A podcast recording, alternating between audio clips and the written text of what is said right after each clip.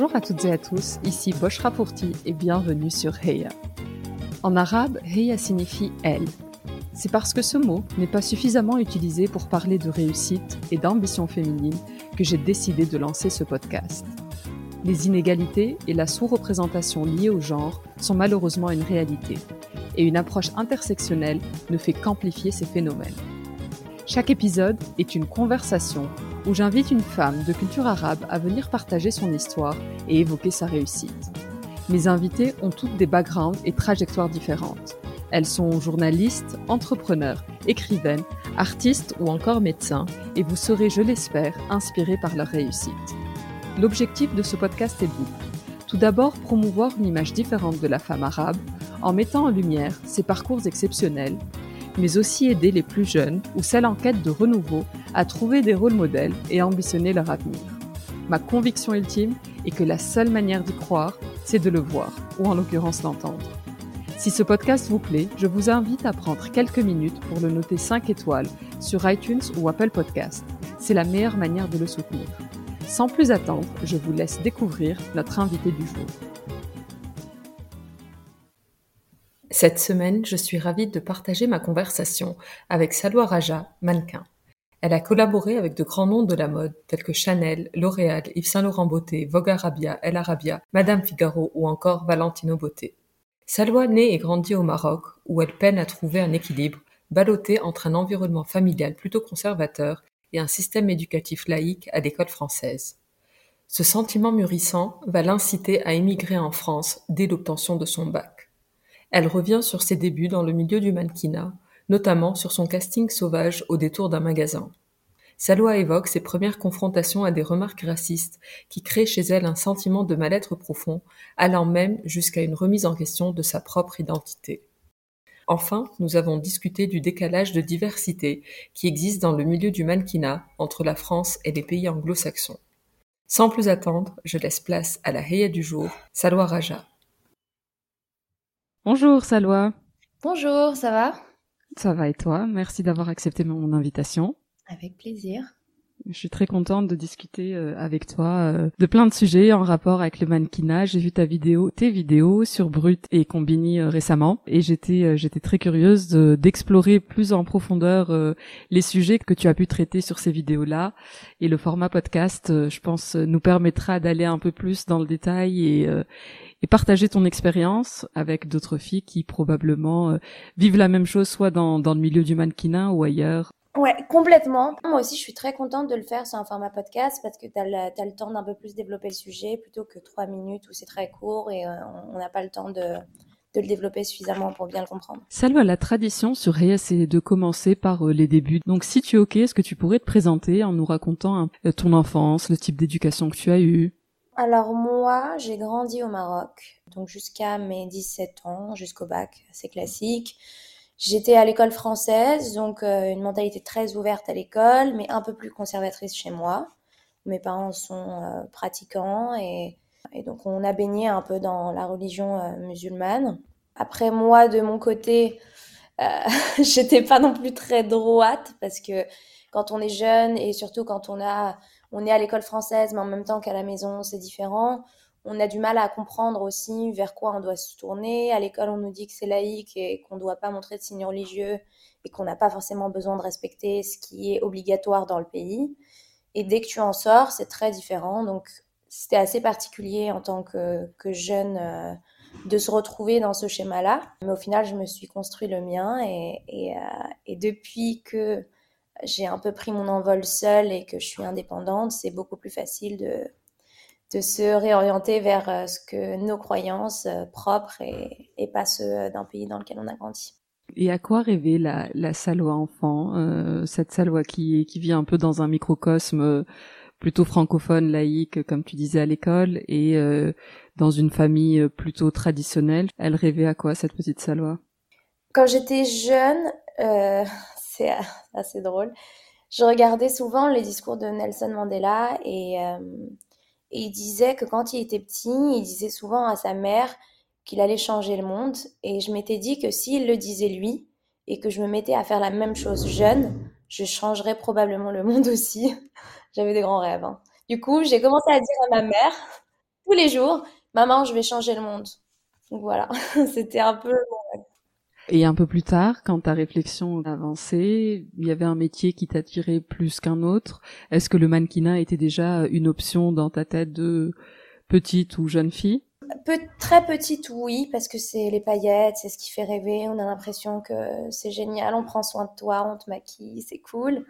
Mais plus tard, ça m'est complètement sorti de la tête, je dois l'avouer. Et j'avais plus envie. Euh, à la base, je voulais faire de la psychologie. Mais après, je me suis rendu compte que mentalement, je pouvais pas. C'est trop dur en fait, et je suis une éponge, donc euh, faire de la psychologie et entendre euh, tout le temps euh, les gens souffrir, j'aurais pas pu.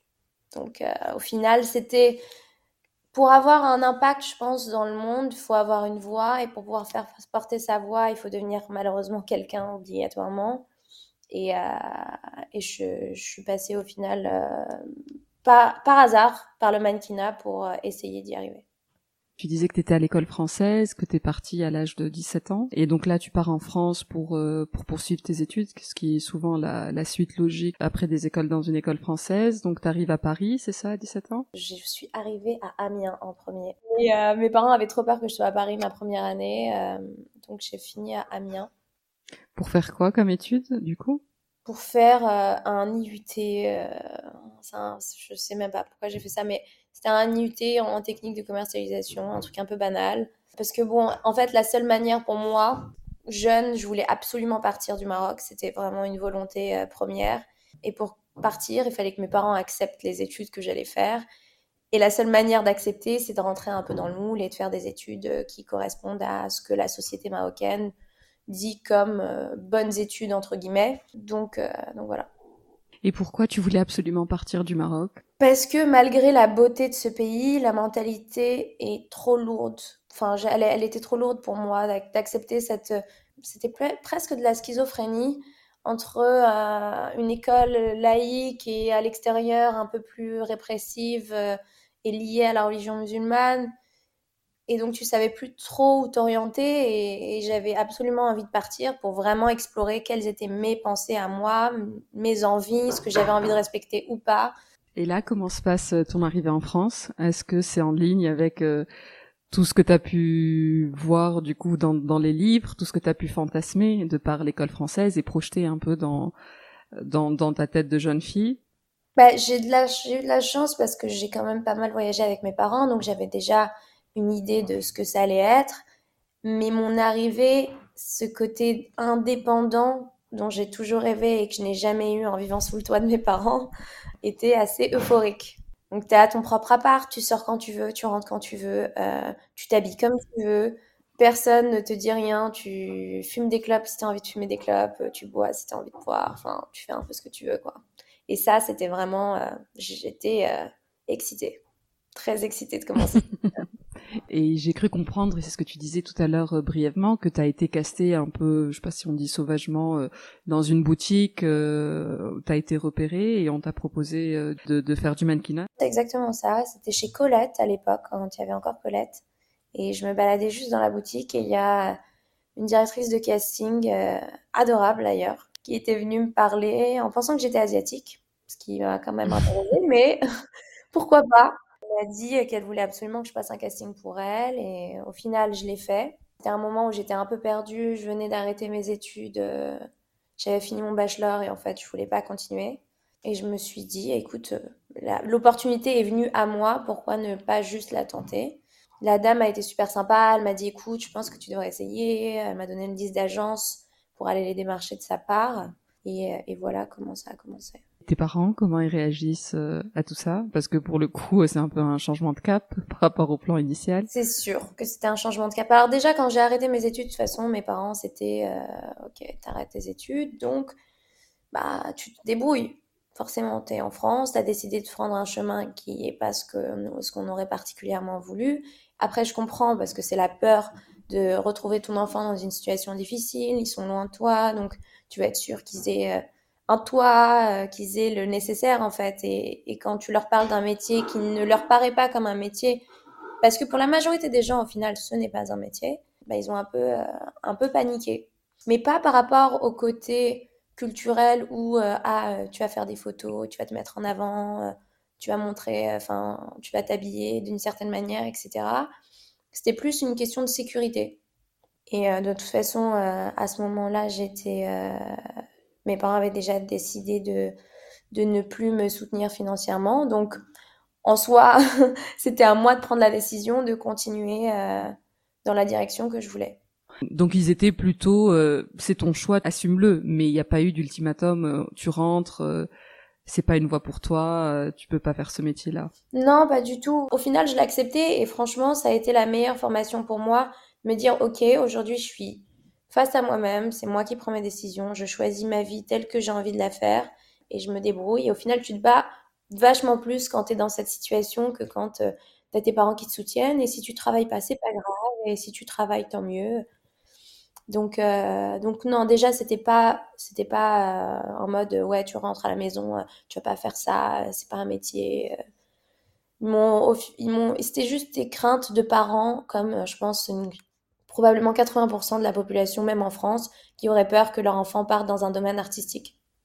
Et est-ce que je faisais référence aux, vidéos euh, Combini, donc où je t'ai entendu parler, partager euh, euh, ton expérience dans ce milieu-là et du et du et du manque d'inclusivité, du racisme? C'est quand tu as commencé à exercer que tu as découvert une nouvelle facette potentiellement et, et que tu t'es retrouvé confronté à des réactions, à des commentaires que tu n'avais pas eu jusque-là? Euh, ouais, alors moi, vu que j'étais à Amiens, j'ai eu quelques petites remarques, mais qui étaient pas méchantes, c'était vraiment juste de l'ignorance. Malheureusement, les gens, beaucoup de gens qui, euh, qui étaient à Amiens avaient pas voyagé et n'avaient vu que ce qu'ils avaient autour de chez eux. Donc, tu avais des remarques en mode euh, Ah, mais t'es gentil, toi, comme arabe. Tu tiens, ok. C'est pas grave, c'est comme ça que, que, qu'ils s'éduquent, c'est en rencontrant des gens différents d'eux. Donc, je le prenais pas mal. Mais dans la mode, ça a été un peu plus brutal parce que c'est des gens qui ont quand même la, possibilité de voyager, de voir différentes cultures. Et euh, malgré ça, c'était quelque chose qui les bloquait. Alors, pas, euh, je ne l'ai pas ressenti dès le départ. Ah si, quoi que je dis des bêtises, je l'ai ressenti dès le départ en fait, évidemment. Parce que mon premier rendez-vous avec une agence, la première réponse était euh, Ah, mais t'es magnifique, mais t'es rebeu. Alors qu'en soi, je pense que si je lui avais pas dit, elle l'aurait peut-être pas su. Mais ça doit être assez agressif parce que quand tu quand tu parles de ton enfance, t'étais dans un microcosme plutôt privilégié. T'as été toute ton enfance, t'as fait partie de la majorité, donc toutes ces histoires de, de différences, etc. ne te parlaient pas forcément.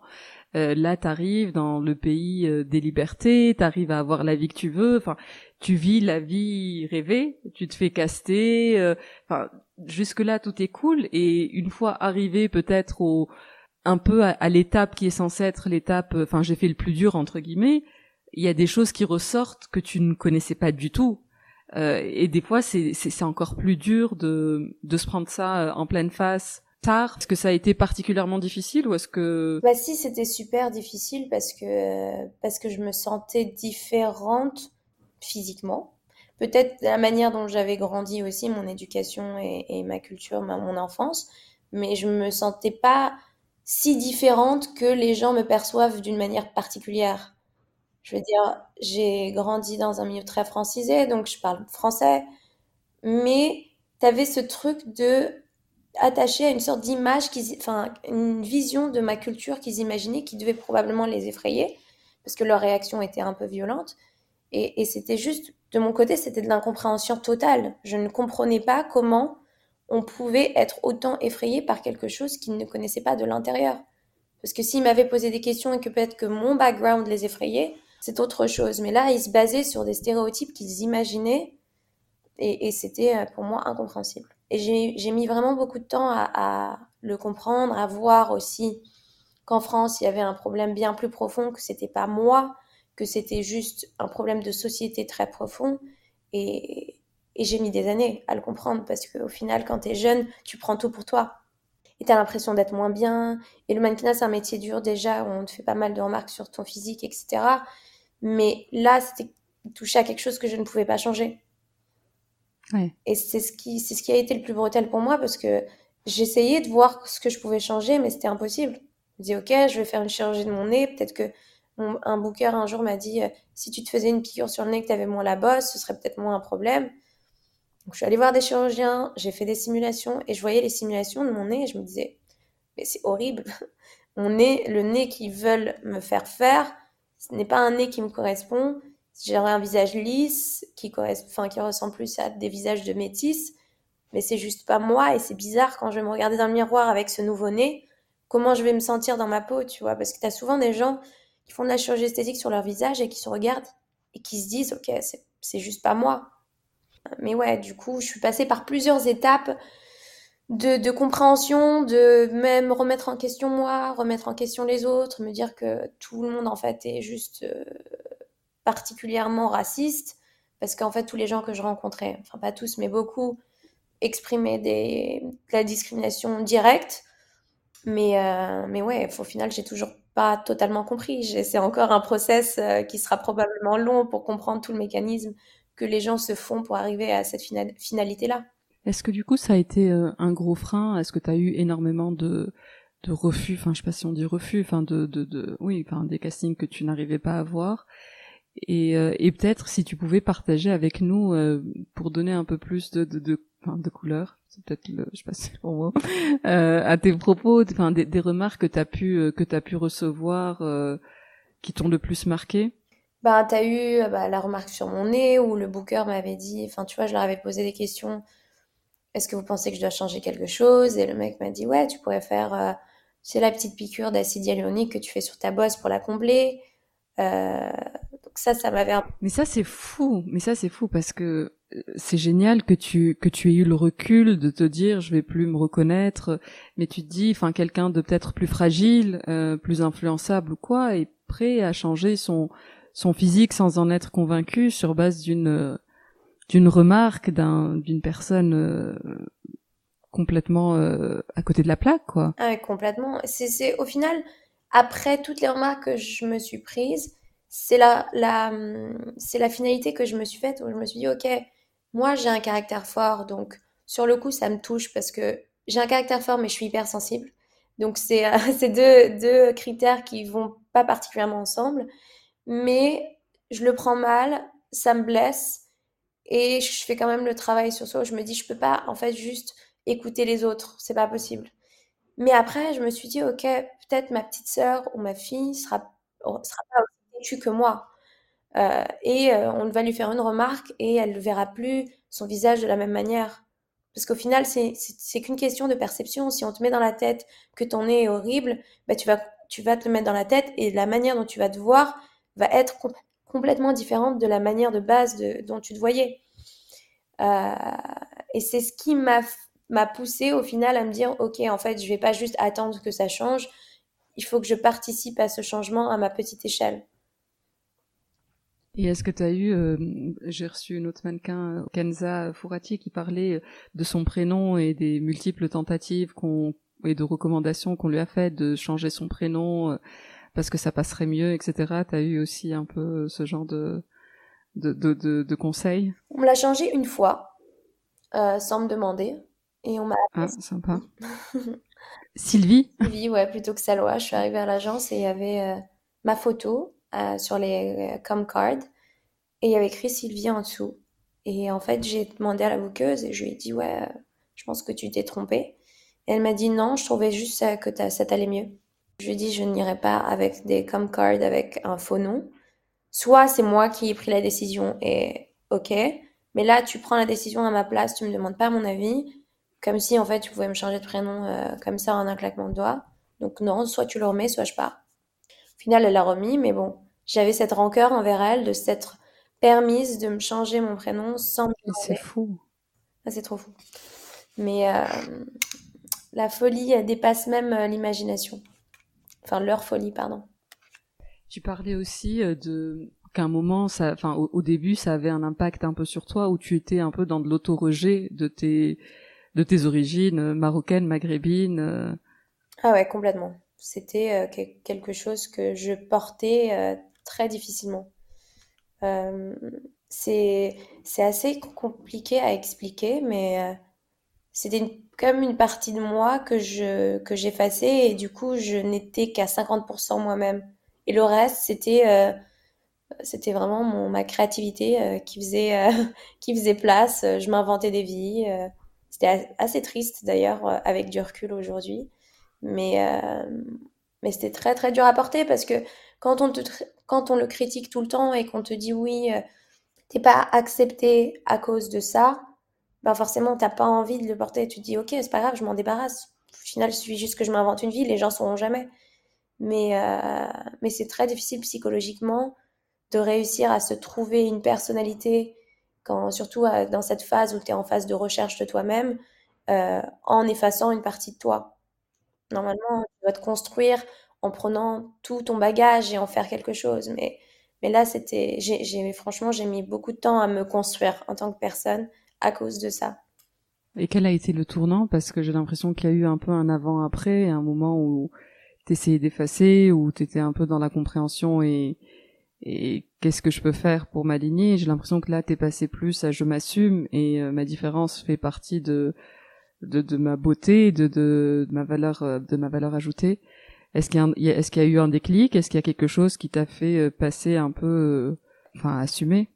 Alors déjà, j'ai rencontré quelques mannequins avec des origines un peu similaires aux miennes, et ça m'a rendu encore plus triste de savoir que eux aussi vivaient la même chose. Ça m'a donné de la tristesse et de la rage en même temps, qui au final s'est transformé en ok, si on se si on, se travestit tous pour être acceptés, au final ça va aller à l'encontre de ce qu'on voudrait. Donc autant euh, l'assumer à fond, que ça devienne un problème ou pas, et, et voir ce qu'il en ressort, parce que je trouve que dans ce qui est de plus beau dans les communautés, c'est que plus on est, plus on s'assume et plus on sera plus fort. Et c'est ce que d'autres communautés ont fait avant nous. Et je veux pas dire que je suis communautaire, pas du tout. Enfin, j'aime les, tous les gens différents, mais dans ce genre de combat, enfin, c'est, c'est, pas vraiment un combat, mais c'est une quête d'acceptation. Euh, plus on sera à s'assumer, plus on sera à s'accepter, plus notre voix sera forte parce qu'on sera plusieurs à en parler et plus il y a des possibilités que ça change. Et, j'ai pensé en fait, où je me suis dit, je pense à mes enfants, un jour j'imagine que j'en aurai, et j'ai absolument pas envie qu'ils vivent la même chose que moi.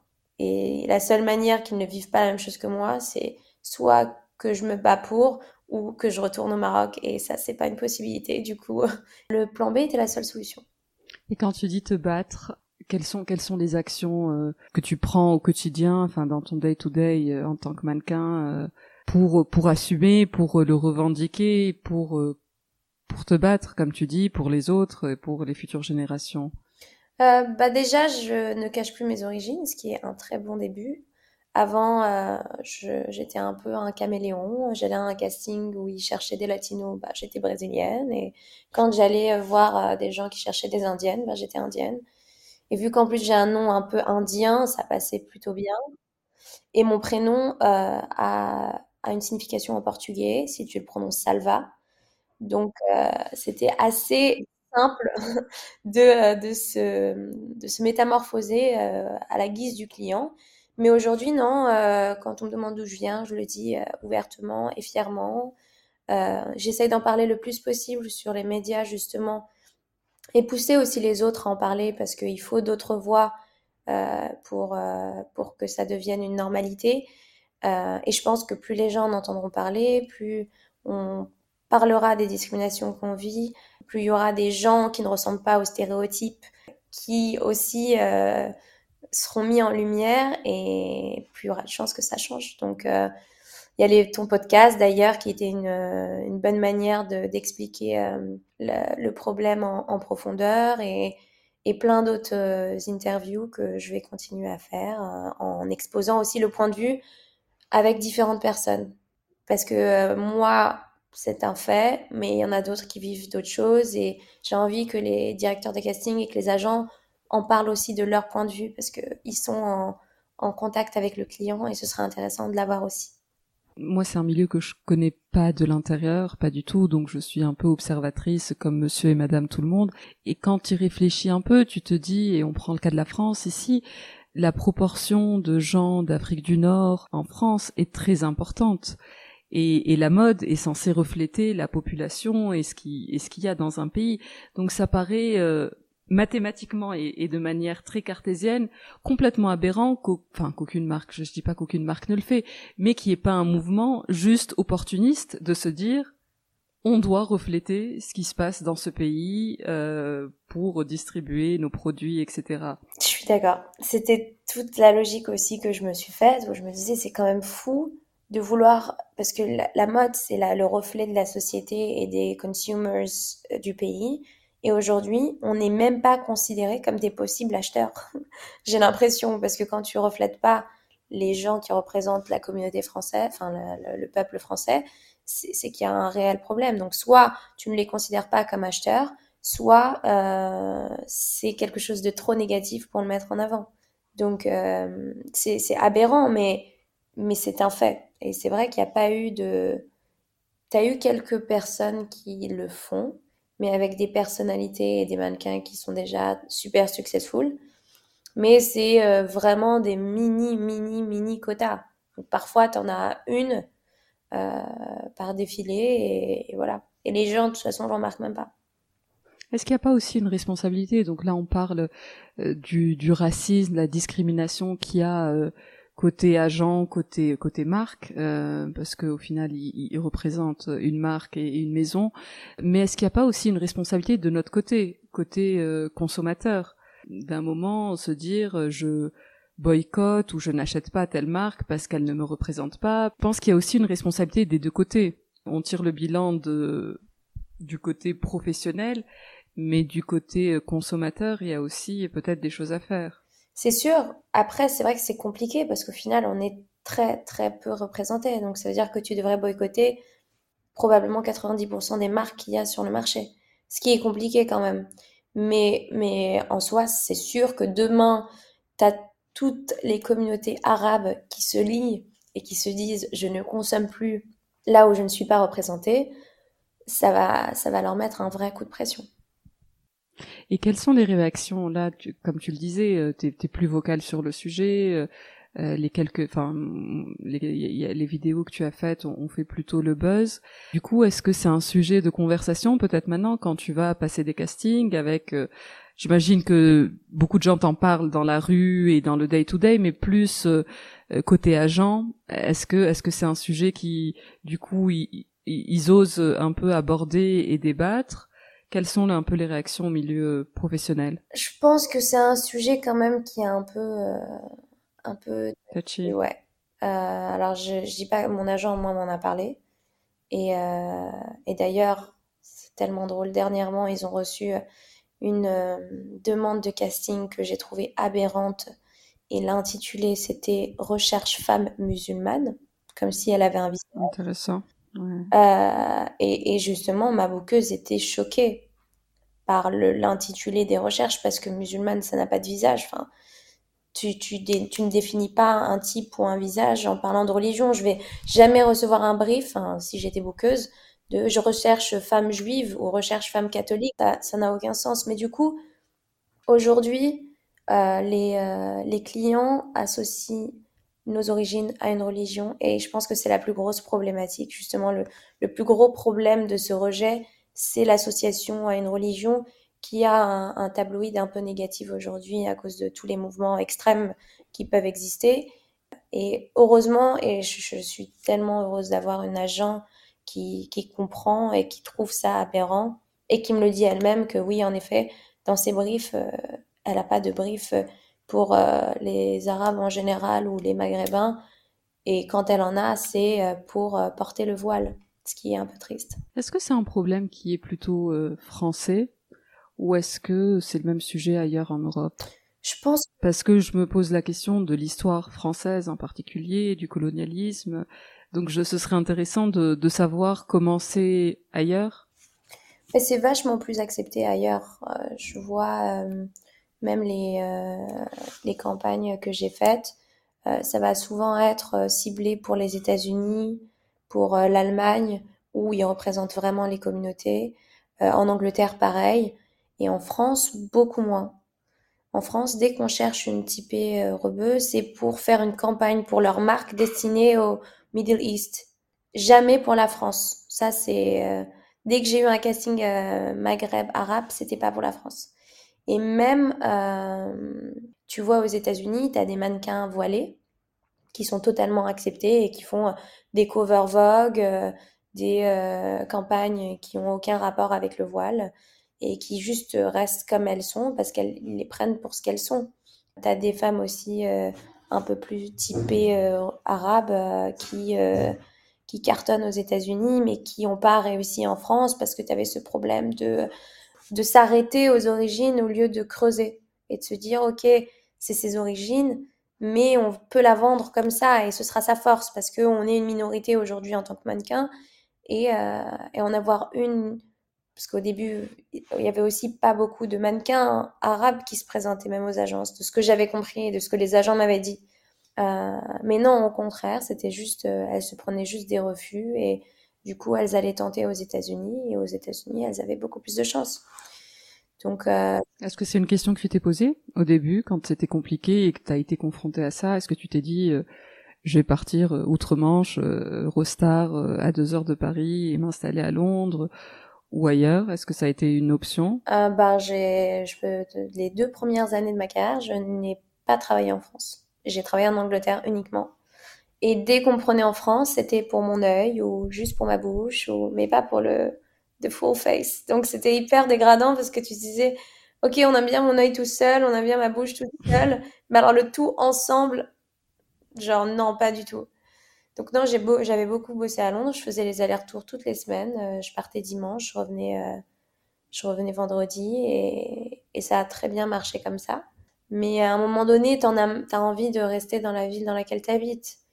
Euh, tu as des choses qui te rattachent à, à cette ville euh, et, c'est compliqué de prendre un complet nouveau départ, surtout que quand tu es étrangère, les visas, c'est un enfer. Le visa de Londres, euh, franchement, coûtait un bras. Tu faisais les allers-retours tout le temps, les Eurostars. Le, visa des États-Unis était quasi impossible à avoir pour une personne avec un passeport marocain euh, pendant Trump. Donc, je pouvais juste l'effacer de mon esprit, même si, je, vu que j'avais beaucoup travaillé à Londres, je m'étais dit la suite, c'est les États-Unis. Et, euh, et, donc voilà, donc au final, c'était par dépit un peu que je suis restée en France. C'est que j'avais pas le choix, que je devais rester en France parce que j'avais une carte de séjour ici et que les visas c'était trop compliqué. Et au final, maintenant j'ai été francisée, donc enfin j'ai plus ce problème de de, euh, problème de visa. Mais je suis attachée quand même à la France, donc j'ai envie que ça marche ici. J'ai envie de pouvoir refléter les, les Arabes de France et qu'ils puissent se sentir bien et représentés et bien dans leur peau donc j'essaye et je continue euh, à essayer. et comment a été perçu euh, par euh, ton entourage professionnel, donc ton agent et, et, d'autres peut-être qui te conseillent, qui sont autour de toi, quand tu as décidé d'être plus vocal, euh, au-delà de dire pendant les castings que tu étais marocaine, etc. Ça c'est plutôt à petite échelle, mais de témoigner, de faire des vidéos, de d'adresser le problème. Est-ce que tu as pu recevoir au début euh, évite, ça va pas t'aider, ça va compliquer les choses? Quelle a été la réaction un peu autour de toi? Euh, J'ai des amis qui m'ont dit euh, tu vas te faire têche de la mode.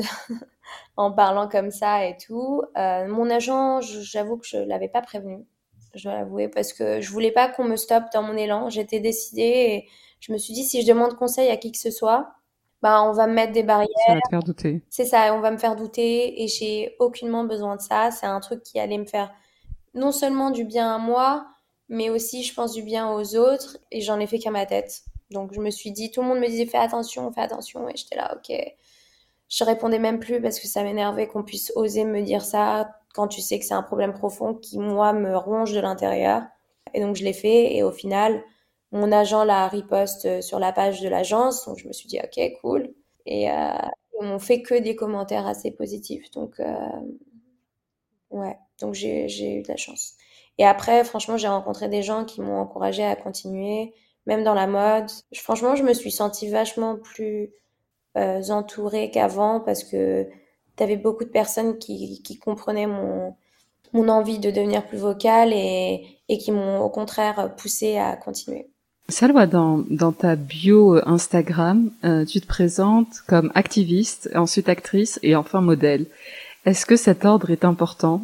Il l'est pour moi parce que j'ai besoin de sens dans ma vie et que le fait d'avoir aujourd'hui un sens, parce que je me dis super, je vais pouvoir peut-être faire avancer les choses petit à petit, ben, j'ai voulu le mettre en premier parce que c'est ce qui me représente le plus au final aujourd'hui. Donc oui, il a un sens, complètement. Mais pour le coup, tu es la première personne à m'en parler parce que je pense que personne ne l'a remarqué.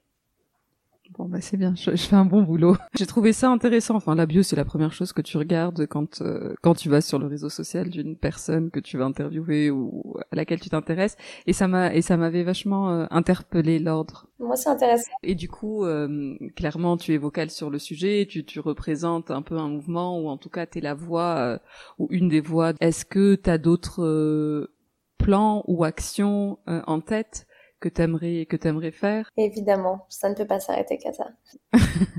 Et tu peux nous en parler ou euh, c'est confidentiel euh? En soi, je peux peut-être en parler un peu. Euh, en gros, j'avais j'avais une idée que je commence petit à petit à prendre en place, mais à, à, la mettre en place, pardon, mais qui va prendre un peu de temps. Mais c'était justement d'inviter les gens à découvrir notre culture qui a l'air d'être un peu incomprise dans une sorte d'événement où euh, des artistes de euh, différentes, origines, euh, mais toujours liés à, la même culture, donc le monde arabe, pourraient venir nous montrer leur regard, que ce soit en termes de photos, d'art, de cuisine, peut-être même un défilé, qui sait, avec des créateurs arabes, des mannequins arabes en tout cas, les inviter à un événement qui, euh, qui pourra leur expliquer qui nous sommes réellement, au-delà des amalgames et des médias qui nous diabolisent euh, plutôt bien, et qu'ils en ressortent euh, l'esprit plein de, de nouvelles, de nouvelles possibilités, de nouveaux points de vue, et voilà, qui voient au final juste la richesse de cette culture qui peut être utilisée même dans la créativité de leur shoot à bon escient. Top. Et ça va arriver, enfin, tu t'es dessus ou c'est encore à l'étape d'idée ou tu es en train de... Je cherche des partenaires pour euh, tout vous dire parce que c'est euh, un événement qui demande beaucoup, beaucoup de travail, euh, beaucoup, beaucoup de monde et beaucoup de moyens aussi. Et donc malheureusement, je peux pas faire ça toute seule, mais je suis en discussion avec quelques partenaires qui seraient vraiment super pour organiser cet événement-là. Génial. Comment tu vois la, diversité évoluer dans le milieu de la mode? Est-ce que tu penses, et euh, si on si on step back, il y a quelques années, euh, la mode c'était euh, des filles filiformes, très très maigres ou très fines, et puis il y avait le, sujet qu'on qu'on est en train d'aborder aujourd'hui aurait pu avoir lieu il y a quelques années sur le poids ou sur la taille. Il semblerait, encore une fois à mon échelle, j'ai l'impression que les choses ont avancé sur ces critères-là un peu plus, on voit de plus en plus, euh, un peu plus de femmes. Euh, encore une fois, c'est pas du tout. Je pense qu'on n'est pas, on on on est, on n'y est pas encore, mais on voit un peu plus de femmes un peu plus rondes. Euh, je pense que tu fais pas les 1m75 de ce que j'ai lu. donc, donc, donc les choses ont évolué sur ces critères-là qui étaient il y a quelques années must-have et, non discutable. Est-ce que par rapport aux origines et, euh, par rapport euh, à l'arabité, euh, être nord-africaine dans ce dans ce milieu-là, tu es plutôt optimiste? Quel est quel est ton regard par rapport à ça? Il faut que je sois optimiste, sinon je continuerai pas ce que je fais. Mais mais j'espère vraiment que qu'il y ait une prise de conscience ou même pas en fait. Enfin, je, je crois moins à la prise de conscience. Je crois plus à la possibilité que ça devienne tellement un sujet d'actualité euh, énorme qu'ils se sentent obligés de le faire. Et ça me dérange pas qu'ils se sentent juste obligés de le faire et qu'ils le fassent parce que au final, c'est en faisant ça que ça va devenir normal. Et comme aujourd'hui, quand on voit un défilé et qu'il n'y a pas de, de personnes d'Afrique euh, noire euh, ou euh, afro-américain sur le, le, défilé, tout le monde crie à, à l'horreur. Ben, j'aimerais que ce soit pareil pour pour les Arabes et pour, par exemple, aussi les Asiatiques à la peau foncée. Je comprends pas qu'ils ne soient pas représentés non plus. Je les trouve sublimes et je trouve que toute origine a, vraiment, euh, sa beauté et, je pense que, ouais, petit à petit, ben, on sera obligé de les représenter et, et ça va devenir normal. Et maintenant, un jour, on regardera les défilés et on pointera du doigt tout ce qui n'ira pas sur le défilé et les marques auront tellement peur qu'elles feront le nécessaire pour ne pas être pointées du doigt. Est-ce que depuis que tu es un peu plus médiatisé sur ce combat-là, tu as plus de demandes euh, Est-ce qu'on appelle ton agence pour dire euh, j'aimerais avoir sa loi Est-ce que ça a suscité plus d'intérêt envers ta personne?